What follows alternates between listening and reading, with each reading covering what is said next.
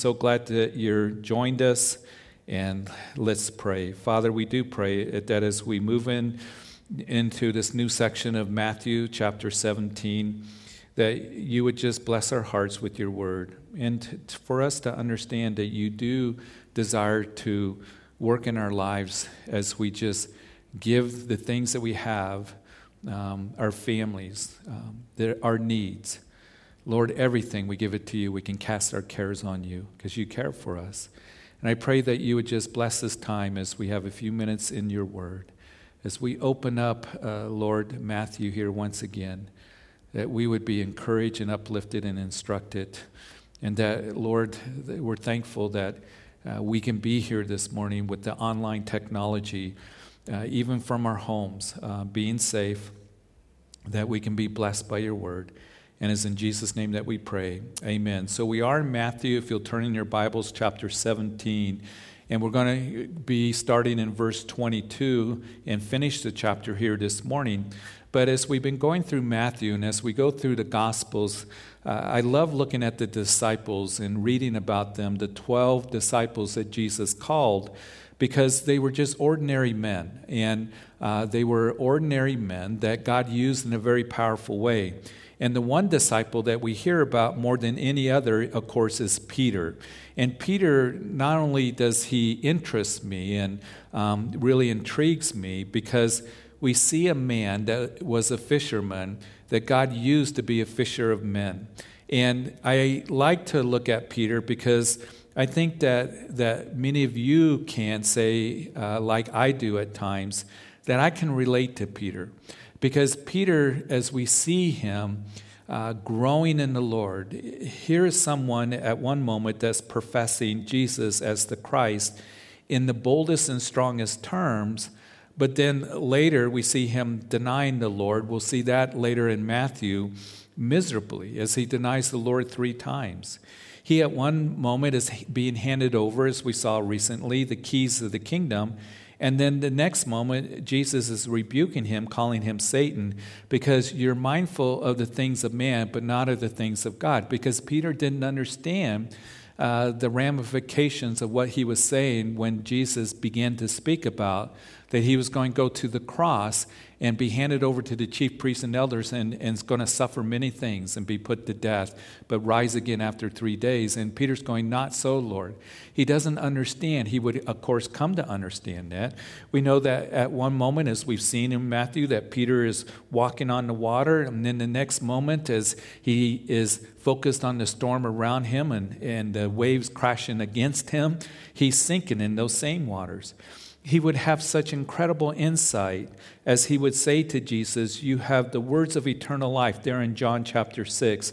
And then another moment, as we saw recently, that he would talk, not knowing what he was saying, up there on the Mount of Transfiguration, having to be corrected by the Father. Peter, this is my beloved Son in whom I am well pleased. Hear him.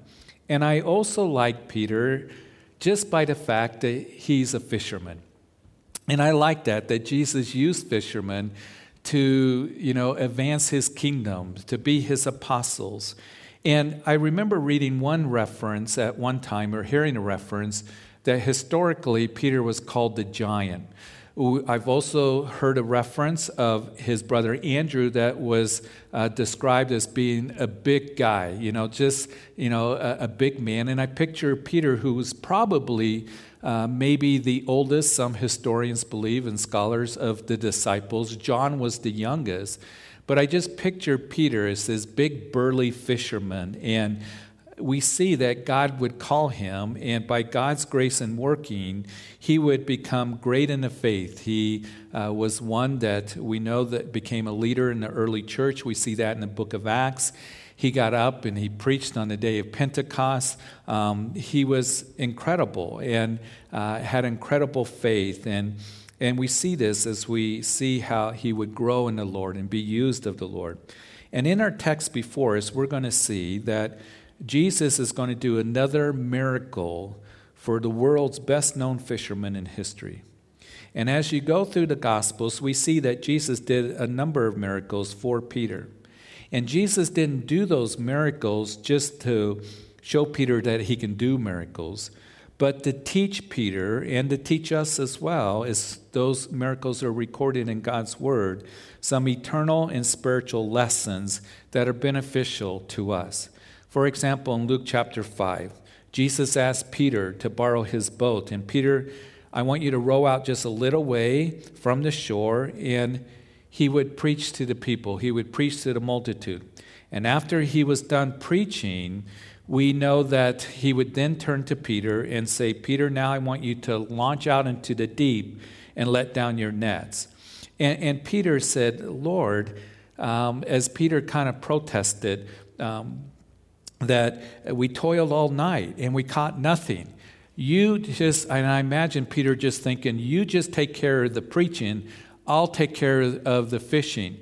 And you would fish at night.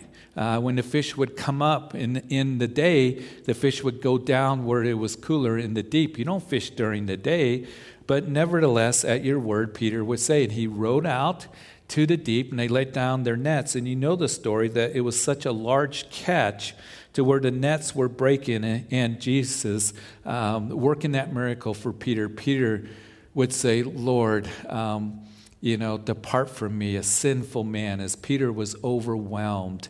And we also know that Jesus would respond by saying, I'm going to make you a fisher of men. You know, the Lord desires for us to be used of Him. And Peter, of course, that promise was given I'm going to make you a fisher of men. And Peter, of course, preaching on the day of Pentecost, 3,000 got saved.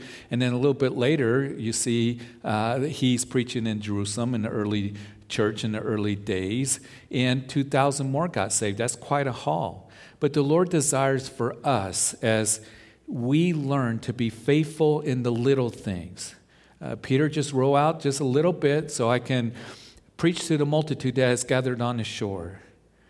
And the Lord will be faithful in the big things. And as we are faithful in the little things, He's going to tell us at times, I want you to go deeper. I want you to go out to the deep and watch me work.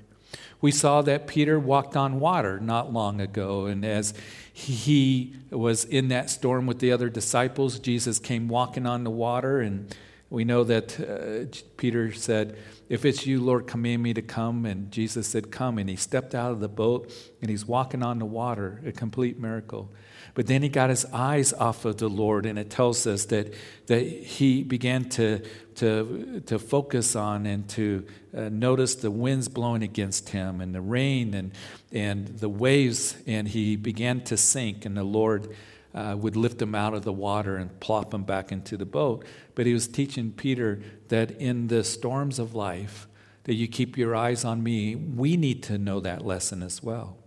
You remember that earlier in Matthew that we saw that, that Jesus coming back with Peter from the synagogue, that uh, they went to Peter's house and Peter's mother in law had a fever and the Lord uh, healed her of that fever. And the Lord was showing him, just as he desires for us to know, that I'll take care of your family. And another miracle that Jesus did was uh, we see uh, at the end of Jesus' life when he was arrested there in the garden. And he would begin a series of trials that would lead him to going to the cross. And it was Peter that was trying to be so brave for Jesus and had determined and, and had announced there in that upper room that I'll never leave you, I'll stand by you, I'll die for you. And I think Peter, of course, out of the flesh and his own energies, was trying to own up to that and doing his best. And he pulls out a sword and he cuts off the ear of Malchus, the servant of the high priest. And Jesus picked up Malchus's ear and put it back on the side of his head and healed him and said, Peter, put the sword away. Don't you know that I can call down 12 legions of angels? And Peter, I'm going to take the cup, the cup of suffering and death that the Father has given me to, to take. And Peter, I'm going to go to the cross. And it was something that Peter and the other disciples didn't understand clear up into the crucifixion of Jesus. It wasn't until after the resurrection that the last miracle that Jesus did for Peter, for the disciples, for you and for me, to resurrect from the grave. And that's why Jesus came to this world. And that's the message that we are going to proclaim here in just a few weeks as we celebrate the resurrection of Jesus Christ. They didn't understand that. Even though Jesus is speaking of his uh, crucifixion, And we're going to see that as we pick up our text, verse 22 of chapter 17. Let's read it now. Now, while they were staying in Galilee, Jesus said to them, The Son of Man is about to be betrayed into the hands of men, and they will kill him, and the third day he will be raised up. And they were exceedingly sorrowful. So they didn't really comprehend the glorious triumph of he was going to resurrect from the grave, die for their sins. They're exceedingly sorrowful because all they're thinking about is, hey, he's going to die. They're thinking he's going to usher in the kingdom. And we're going to see next week that they're going to be asking him, who is great in the kingdom of God? And that's going to be a theme clear up until the, the night that Jesus is arrested. They're arguing about who's the greatest in the kingdom. But they're thinking, you know, he's going to die. Why is he talking about that? And matter of fact, here we see that Jesus speaks for the very first time that the Son of Man is about to be betrayed. They didn't understand that either. Betrayed. Earlier, when he first spoke about what his mission was to go to the cross, that he said, I'll be handed over to the chief priests and elders and suffer many things. Uh, at their hands, and I'm going to die and then rise again. But here now he's talking about he's going to be betrayed. And even in that upper room, when he says, My betrayer is at hand, one of you will betray me, they didn't understand that. They're going, Who is it? Is it I? Is it me? And they had no idea it was going to be Judas. So here they, they didn't understand the mission of Jesus clear up until the crucifixion, until after the resurrection. And they would understand that Jesus went to the cross to die for their sins as he took on the cup of suffering and death, and he rose again. And Peter would write, of course, towards the end of his life, that he would write that now we have a living hope through the resurrection of Jesus Christ. So, as we continue here, uh, we read in verse 24 when they had come to Capernaum, uh, those who received the temple tax came to Peter and said, Does your teacher not pay the temple tax? I just imagine who these guys are. These guys that would collect taxes for the temple. Doesn't your master, you know, pay taxes? And of course, the religious leaders doing that, they're only trying once again to try to find fault with Jesus and his disciples. So the Jews, as we know, were required to pay what was called the temple tax. This tax was not to the Roman Empire, but it was a tax that was paid to the temple that was in Jerusalem. And it was for the upkeep of the temple. It would provide for the priests to do temple ministry. And you may recall in Exodus chapter 30 that it was instructed by the Lord when they were out there in the wilderness that every male over the age of 20 was to give a half a shekel to the tabernacle at that time and now the temple. And these men who collected this tax, not to be confused with the tax collectors who collected taxes for Rome, such as Matthew did before he was converted and followed Jesus. Matter of fact, Matthew is the only one that records this event here.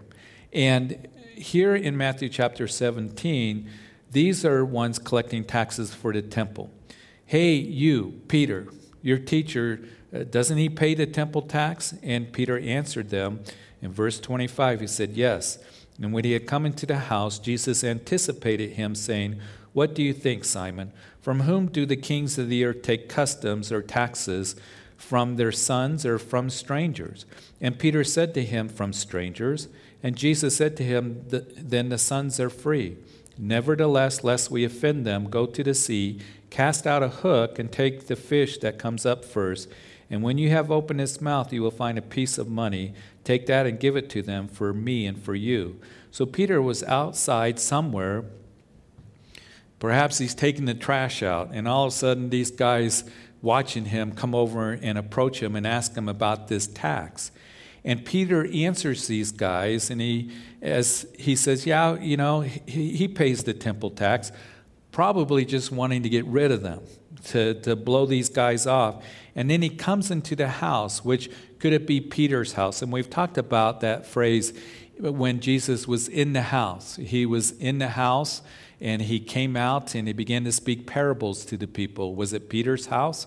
Matter of fact, when you go to Capernaum through the ruins today, uh, Capernaum's right there on the shores of the, the Sea of Galilee. And Peter lived there, so he probably lived just a couple hundred feet uh, from the shores of the Sea of Galilee. And as he's there, the town of Jesus, Capernaum, and Jesus probably spent more time in Peter's house than any other home. And Peter probably is thinking that the matter is over, but Jesus knew what had happened. And this really shows me something. And that is, He knows everything that goes on in our lives. He knows the words that we speak, He knows the conversations that we have in the home and out of the home. He knows our thoughts, and we need to always remember that, that He sees everything, He hears everything. And the Bible has a lot to say to us Christians about how we speak. And that includes not only the words that we speak, but also how it is that, you know, we converse with others, maybe through social media. Uh, uh what do we put on social media? You know, emails, um, all those different things. And the Bible talks about how our speech is to be seasoned with grace.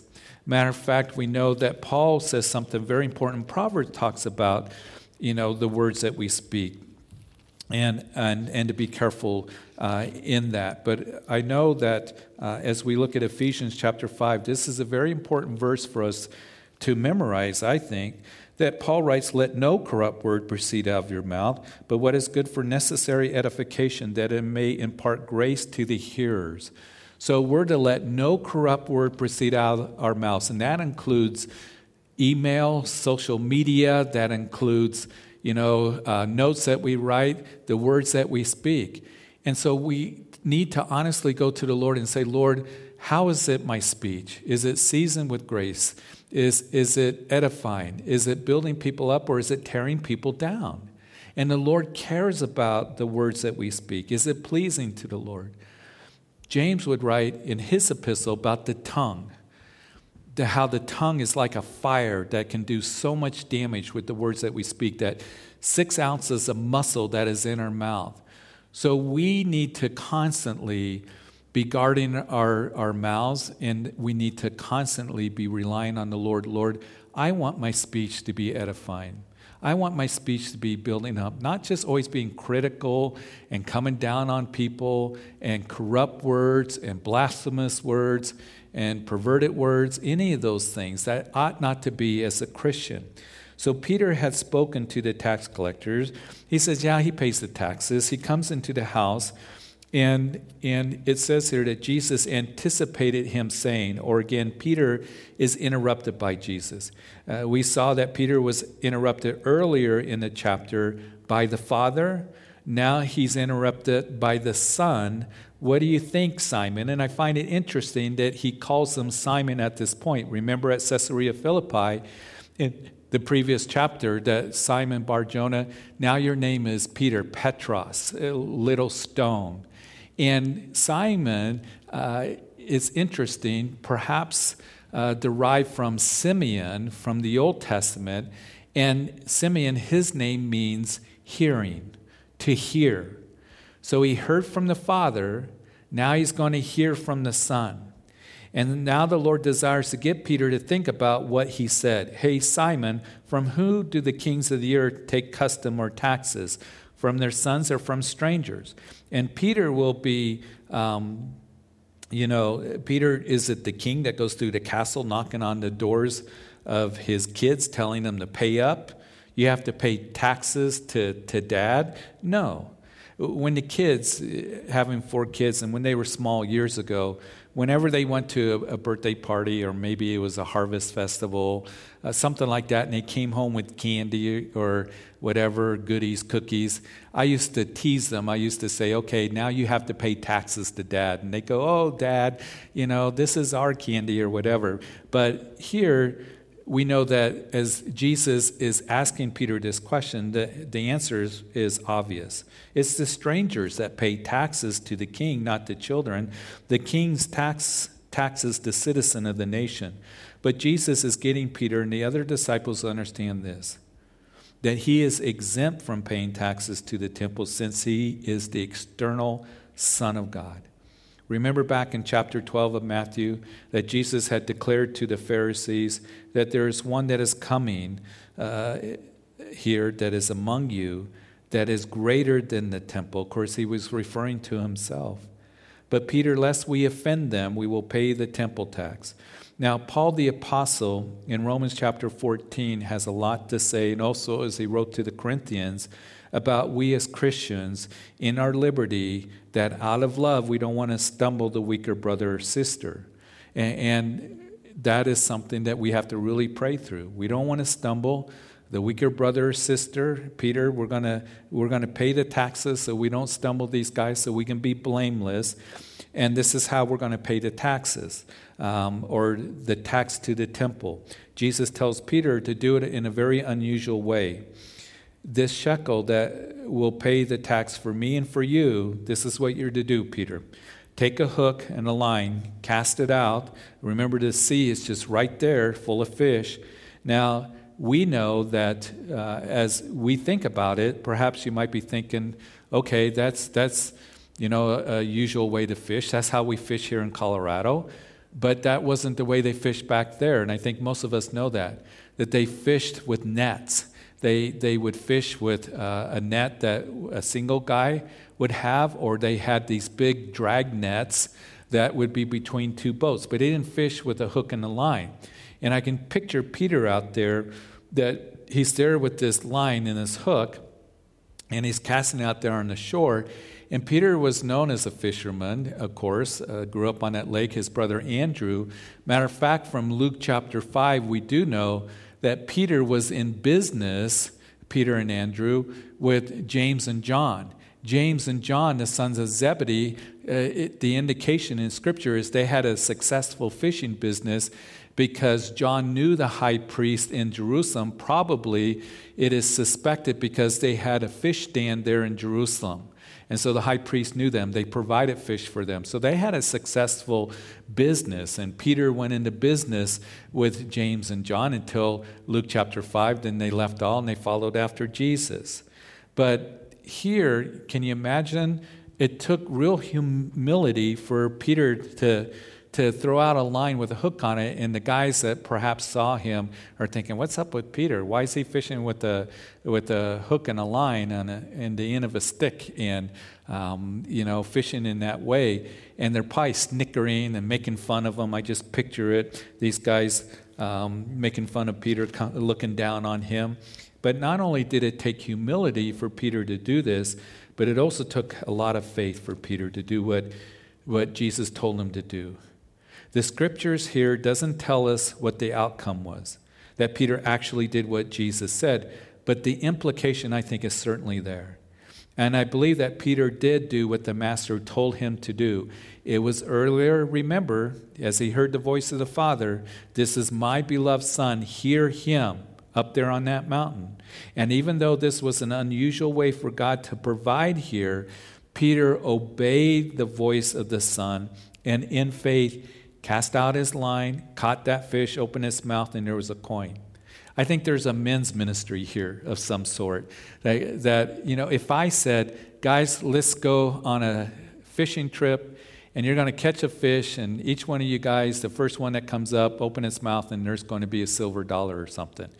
You know, if I said that, of course, you would think that um, that I, was kidding and all of that, and and uh, or lost it. Uh, but here's Jesus saying that. And Peter obeyed in faith, hearing the voice of the Son, and God did provide for him. He humbled himself, and in God providing for you and for me, listen, this is important. There is a time where we have to and need to humble ourselves and obey His word given to us.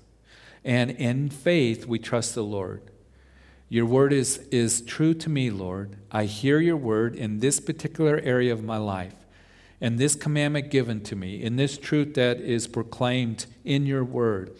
And I may not understand how it's all going to work out, but I know that it will work for me because your word is true. And if any of us desire for God to provide for us, we've got to trust in Him and you've got to humble yourself. I need to humble myself and, and not doubt His word given to us, and then move out in faith when His word declares to us, no matter what others think. If they're snickering at you and putting you down, they might come along and say, Why are you doing it this way? Or why are you going in that direction? This is what I would do. This is what everybody else is doing. Here's an easier way. And Peter obeyed the voice of the Lord because we know this to be true, many of us. Sometimes we'll read God's word, the commandments, the precepts, the truths, the direction that we're to go, His word given to us, and we think, Lord, I don't know if that's going to work. And I've had people sit up in my office and tell me, as we've gone and looked at the Word of God, this is what God's Word says about your situation, how He wants to work in your life. And they say, Well, that's not going to work for me. I think I need to go another direction. And it grieves me when I hear that because there's not a humbling of themselves and desiring to move out in faith and obedience to the Lord. So humility comes first, and then walking in faith. And it would be years after this event here in Matthew chapter 17 that Peter would write in 1 Peter chapter 5 verse 7 after talking about humility and how we are to humble ourselves that he then says in 1 Peter chapter 5 verse 7 casting all your cares upon him for he cares for you and that word casting, you know, it's, it's like uh, they would cast the nets out there. And here's this fisherman that's encouraging the Christians that were going through difficult times, that he says that you are to cast, throw out, throw upon the Lord your cares, your worries, your needs, your concerns. And I like that. Because if I keep carrying those concerns and cares, it begins to weigh me down but I'm to cast them upon the Lord. And the reason is is because he cares for us. Cast your cares upon the Lord. Trust in him. Wait on him. And you won't be so weighed down, and you will see the Lord working in your life, and that his word is true. Peter, I'm sure, would cast out that line, and he would catch a fish and open its mouth, and there would be a shekel. And Lord, you are showing me that you do provide for me. And Lord, you've shown me that you care for my family as you came and you healed my mother in law. That, Lord, that you do help me when I'm sinking in the trials and difficulties and the problems of life. You pulled me out of the water when I was there sinking in the storm. Lord, you're the one that blesses me. And Lord, you're the one that protects me. And I'm going to keep trusting you and casting my cares upon you because you do care for me in every way. And that's such a simple verse to, to memorize casting your cares upon him because he cares for you. And I pray that that is a verse that we tuck away in our hearts, knowing this.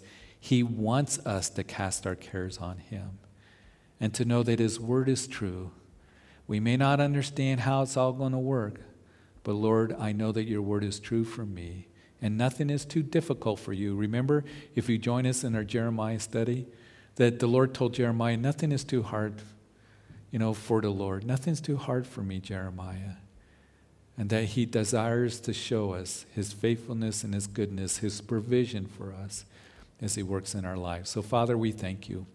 We thank you for this vignette told to us recorded in Matthew as he's inspired to, to record this for all eternity, for our benefit and encouragement.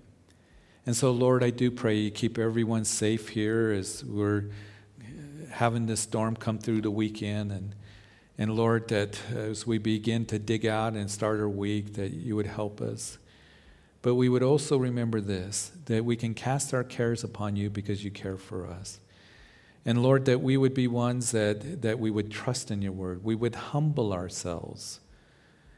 No matter what people are saying to us or how they're maybe putting us down or snickering at us or questioning us, challenging us, that Lord, that we would know that your word is true and you are faithful to your word and to your promises, that your precepts, your commands are true for us. And we wouldn't doubt that, that you desire to provide for us, to work for us.